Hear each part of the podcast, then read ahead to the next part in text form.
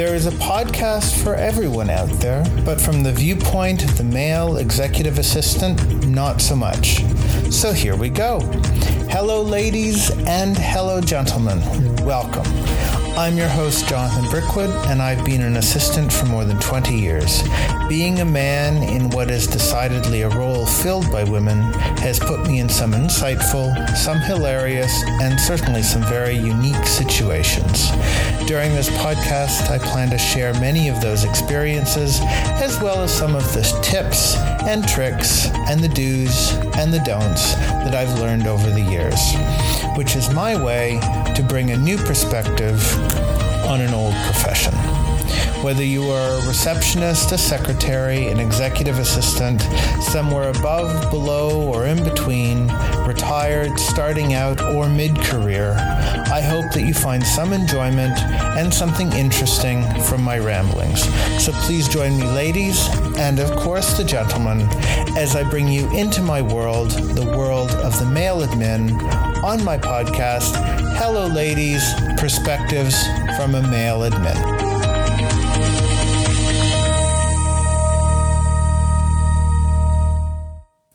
Welcome back. I'm Jonathan Brickwood, and this is episode 10 of the podcast Hello Ladies Perspectives from a Male Admin. Thank you for joining me this week, and as always, thank you for your support. I would also like to wish my Canadian listeners a happy Thanksgiving, and to my American listeners, a happy Columbus Day. This week's episode, I look at the ways the admin supports across time zones, including arranging travel and scheduling meetings in alternate time zones. There's also a revisitation of trust between the admin and the executive. And I also have a short commentary on Thanksgiving. And of course, I have this week's featured admin. So now I bring you into my world, the world of the male admin. To start this week, I thought I would revisit the topic of the offsite.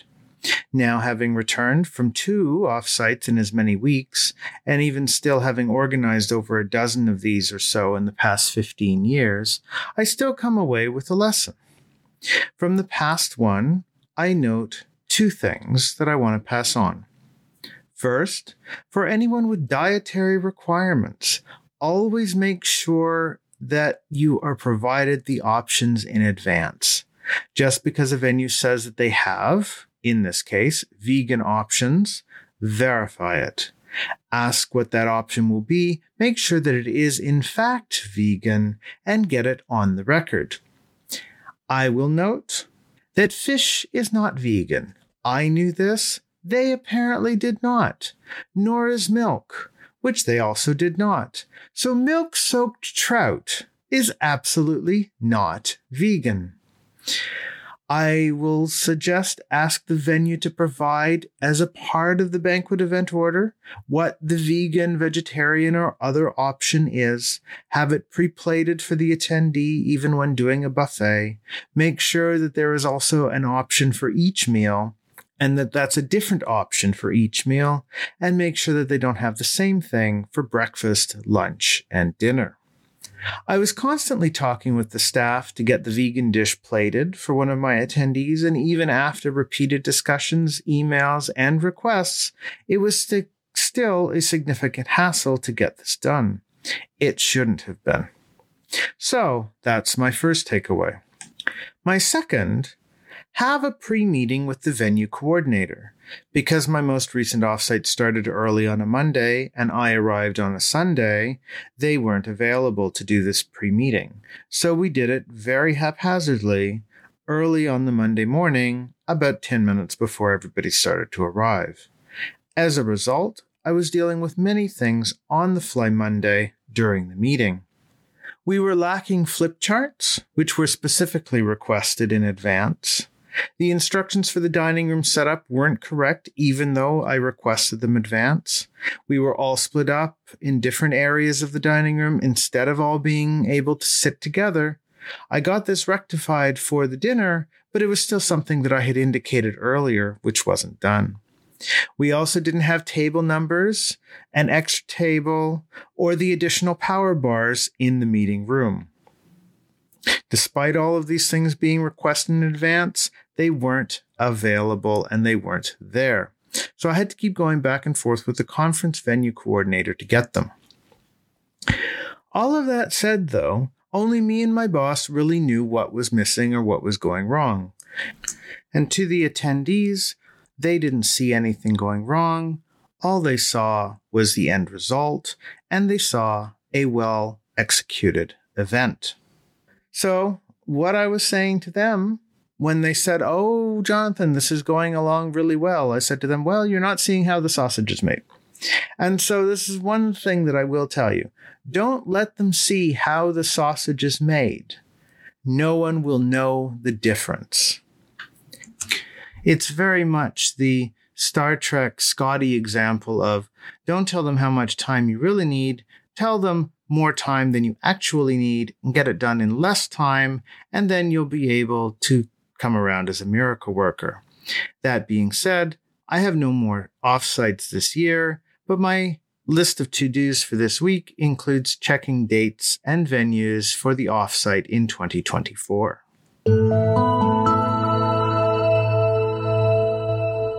When it comes to supporting your executive across the border, or more specifically, supporting them across time zones, the key thing is to remember, obviously, the time difference.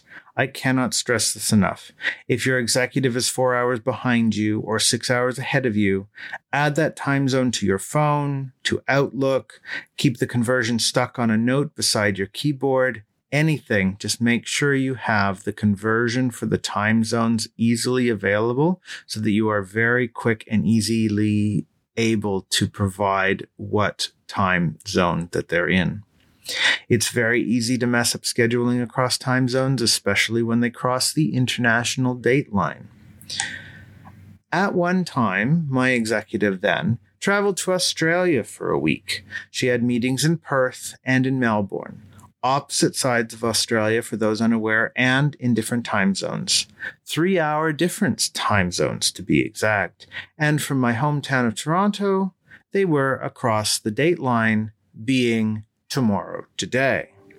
I had this all laid out in detail, liaised with the different agencies and contacts in the respective cities, put it in the itinerary, got my executive off at the correct time and date to arrive on the correct time and date, and I'm pleased to say that I got this right. It wasn't easy, it wasn't fast, but the detail paid off and we got them there when they were supposed to be. My executive, though, had a challenge remembering that the days were different and that the time zone was actually the day ahead. I got a panic call on a Sunday about why I wasn't answering their email. They'd forgot that it was a day ahead, or rather, that I was a day behind. This was before I had a work phone, so the call came to my personal phone while I was at dinner with the family. I still managed to sort everything out, and they felt a little silly and apologized to me, having forgotten that on their itinerary, I had noted what time it was in my time zone for every time in their time zone. It's considerably easier when the time difference is only three hours. When my executive now makes trips to California, it's much easier to schedule things after 10 a.m. my time for them for their virtual meetings. I just add California time zone to my Outlook calendar and in a glance can tell what time it is here and what time it is there. I'm also going to shamelessly promote the website timeanddate.com, which I've been using since around the time it was created. Back then it was just time zones. Now it's so much more and an incredibly useful tool. It's always one of the first bookmarks on my browser bar whenever I've started a new job.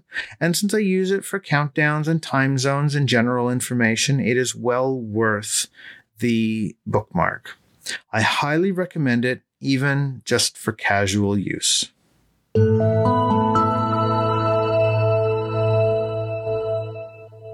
When arranging travel, there are two types international and domestic. For international, I consider this anywhere outside of Canada, or for you anywhere outside of your home country. And domestic, which I consider inside Canada, or for yourself inside your home country. Of course, your determinations of international and domestic, as I said, will vary depending on where you live, but I think that that's the best way to classify it.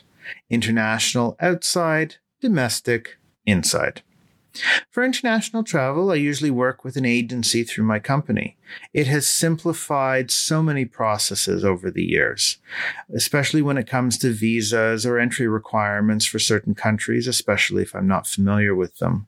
Some countries don't need a lot of stress, like entering the United States or the UK on a Canadian passport, but others do require a lot of stress, like going to the Middle East or parts of Asia or China.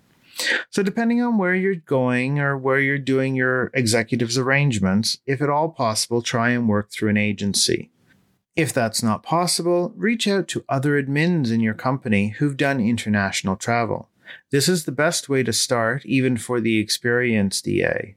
A fellow EA currently has been coordinating travel for several executives to China and to Hong Kong, and the entry requirements are significantly complex. We don't have an agency to work through, so she's been doing it on her own with significant issues. Thankfully, she's had a liaison at the embassies that's made a world of difference, but it's still been very challenging because she has to complete it all herself. It's all done online, and it is not the easiest process. But whenever possible, I always say try and get an agency to help. At the very least, an agency makes the process smoother, but more than that, it makes sure that you don't miss anything for your executive that they need for the trip. The last thing you want is for them to be stuck at the destination customs and immigration because they didn't have the proper entry documents. Domestic travel is by far simpler, and I only have one sentence for this. For these, I usually just book the flights myself and put them on the corporate card. I'd be remiss without adding, especially for all of these arrangements, the importance of an itinerary for your executive. Some of my executives have liked full, detailed itineraries, and others have just wanted copies of flight and hotel bookings. Some have wanted me to do all of the arrangements, and others have just wanted me to book the flight, or book the hotel, or the flight and hotel, or liaise with somebody else or their personal travel agent to do it. No matter, though, what level of involvement I've had, I always prepare some type of itinerary, even if it's just an email with some information. My go to itinerary, though, always has the following information my contact information, both my work and my personal, the contact information of whomever they are having meetings with at the destination, of course, the time zone differences with examples. So if it's nine o'clock here and it's four o'clock there, I will put that down. The hotel booking confirmation and numbers, and the hotel address, and the hotel phone number and contact if I have one there. The flight booking confirmations with flight numbers, seats if pre booked, and all of that information for the flight and also the emergency line for the agency if I've booked it through an agency or the emergency line for an airline if the airline has an emergency line that is actually a reliable line. Car rental or car rental service confirmations if I've had to book them a car, and of course, emergency numbers at their destination. Itineraries are a particular thing for executives and a very unique type of thing, depending on what their preferences are.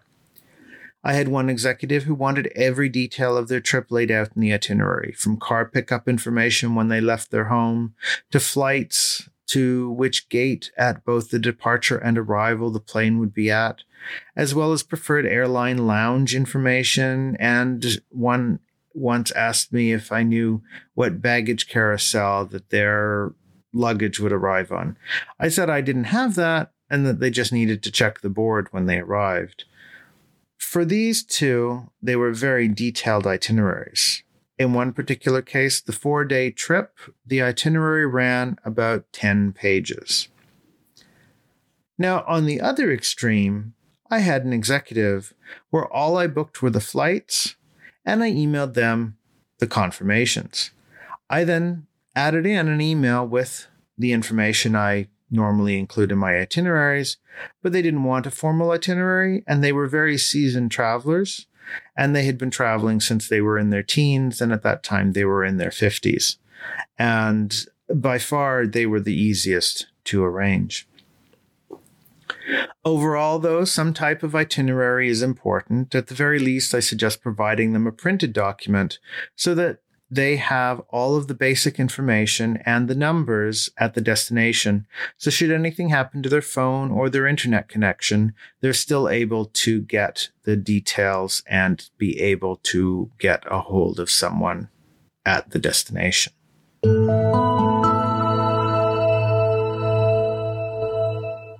To round out the topic of travel, I'll return briefly to the earlier topic of trust. When arranging travel for your executive, there is a particular level of trust that you need to have. You need to provide passport information, credit card information, and home addresses, usually for a lot of the travel documents. These are all carefully protected personal information documents, and should that information be misused, compromised, or lost, can be extremely damaging to both the executive and, of course, to yourself and to the trust that they held in you. So it's imperative to safeguard the information in the best way possible. In simplistic terms, I have found that taking pictures of the documents rather than typing them out and embedding those pictures in password protected Word documents is the best balance between securing the information and having it convenient that I have been able to find. Just remember that always make sure you have the most current information as well. I've had to remind my executives before that they've had to get their passport renewed and to give me their new credit card numbers or expiration dates. On the note of credit cards, I'm just going to mention very briefly the topic of expense reports.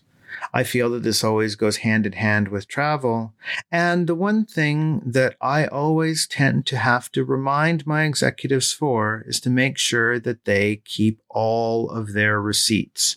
Doesn't matter what it is, I want them to keep their receipts. I much prefer to resort them for personal and business related expenses than to have them try and do it and then we try and figure out which ones are missing at the end. I've always given them an envelope, and all they have to do is just stick every single receipt that they get in this envelope.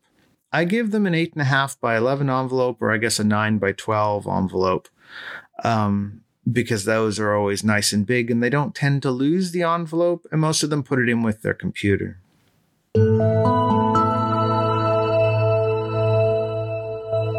Diverting off my regular topic just briefly, I wanted to touch on Thanksgiving and the personal interactions thereof. It's a near given that with a blended family, there will always be a bit of tension around the holidays, different views and politics, different traditions coalescing into one. No matter how much we try to ease or sidestep issues, to have a kind of relaxing and uncontroversial, uncontroversial gathering, inevitably something is said that takes everyone off on a bit of a journey. It happened this weekend to me and my family, and we're a blended family and a fairly recently blended family as well, so we're still working our way through some of these matters. This year, we also needed to split our Thanksgiving into two days with different attendees because there were multiple scheduling conflicts, which meant we couldn't all get together at once. Blame is not something that can easily be placed or received, and the consequences of disagreements at family gatherings are a natural result of this. It's easy to blame one or another when the disagreements occur, but things are never made better through blame. When there is a disagreement or a fight, it takes more than just one to work on restoring the balance. And when some memories are caused to resurface, it takes more effort than expected for all. It may be expected that it falls on elders to create a group balance, but that isn't always the case. Sometimes it is them who cause the imbalance, and sometimes there is no one who can create a balance again.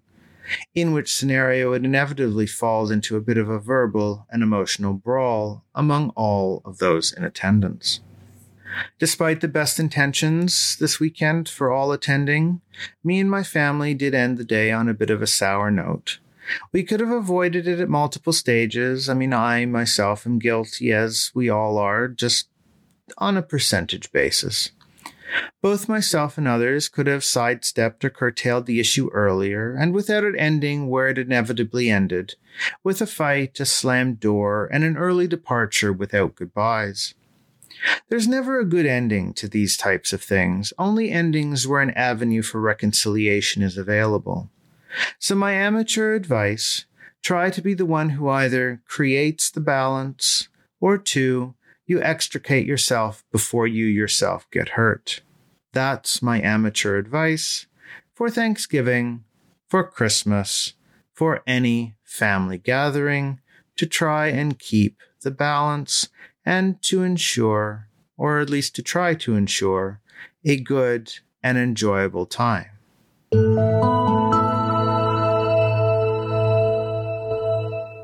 I end this week's episode with my featured admin, Miss Moneypenny, the secretary and assistant to M in James Bond.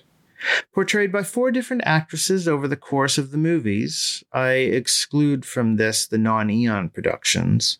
She was, over the course of the time, secretary, assistant, confidant, and ineffable administrator. The first to portray Moneypenny was Lois Maxwell from 1962 to 1985. Likely the most well known of the original movies, Lois Maxwell was in 14 of those first movies.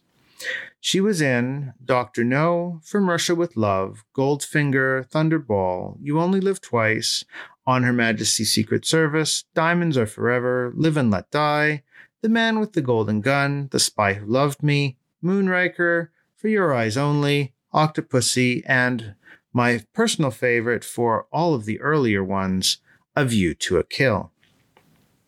She was followed by Caroline Bliss from 1987 to 1989, and who was in just two of the movies.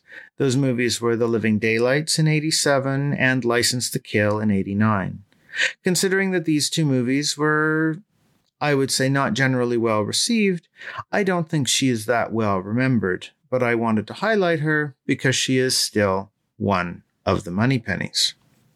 She was followed by my personal favorite, Samantha Bond, who was Moneypenny from 1995 to 2002, covering most of the Judi Dench as M era, which included Goldeneye, Tomorrow Never Dies, The World Is Not Enough, and Die Another Day, which were also the Pierce Brosnan James Bond episodes, or rather, movies.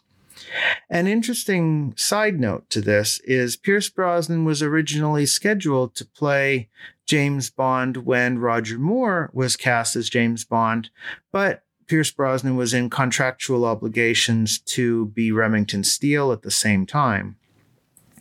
So it only took a couple of decades, but he did eventually get off to play the rebooted James Bonds in the 90s and early 2000s.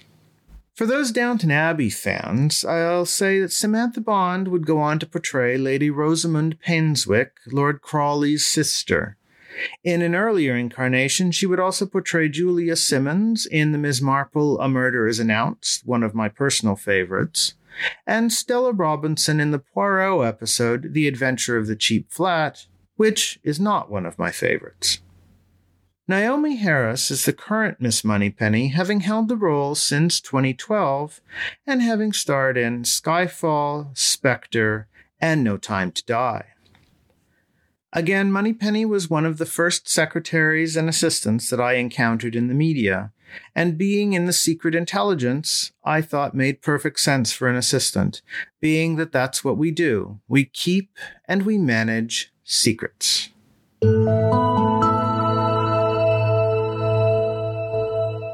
Thank you all for spending this time with me on episode 10. If you've made it this far with me, I hope you'll stick around for the next 10 episodes, all of which I have already started to plan out. That being said, I do plan to throw in a little bit here and a little bit there that isn't planned, much like the Thanksgiving commentary I made today, mainly for things that crop up in life that you can't plan in advance.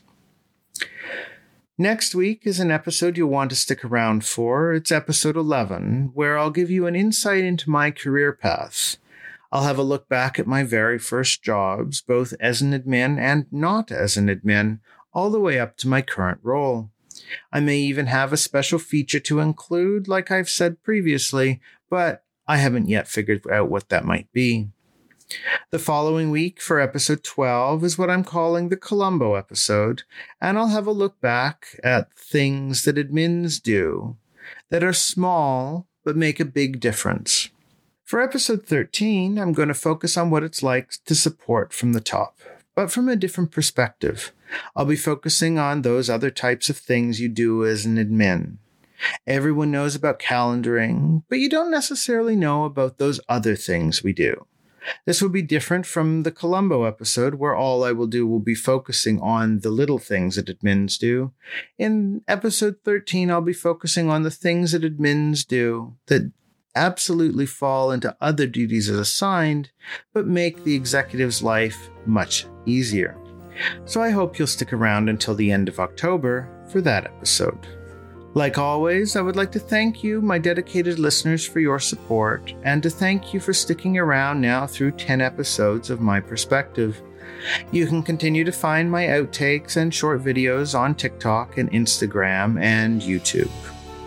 I also have the Facebook page and I have a profile on LinkedIn. If you're interested for that, all of my links can be found in my Linktree, and I post there regularly. So until next time, happy Thanksgiving, happy Columbus Day, have a great shortened week. I'm Jonathan Brickwood, and this has been The Perspective of a Male Admin.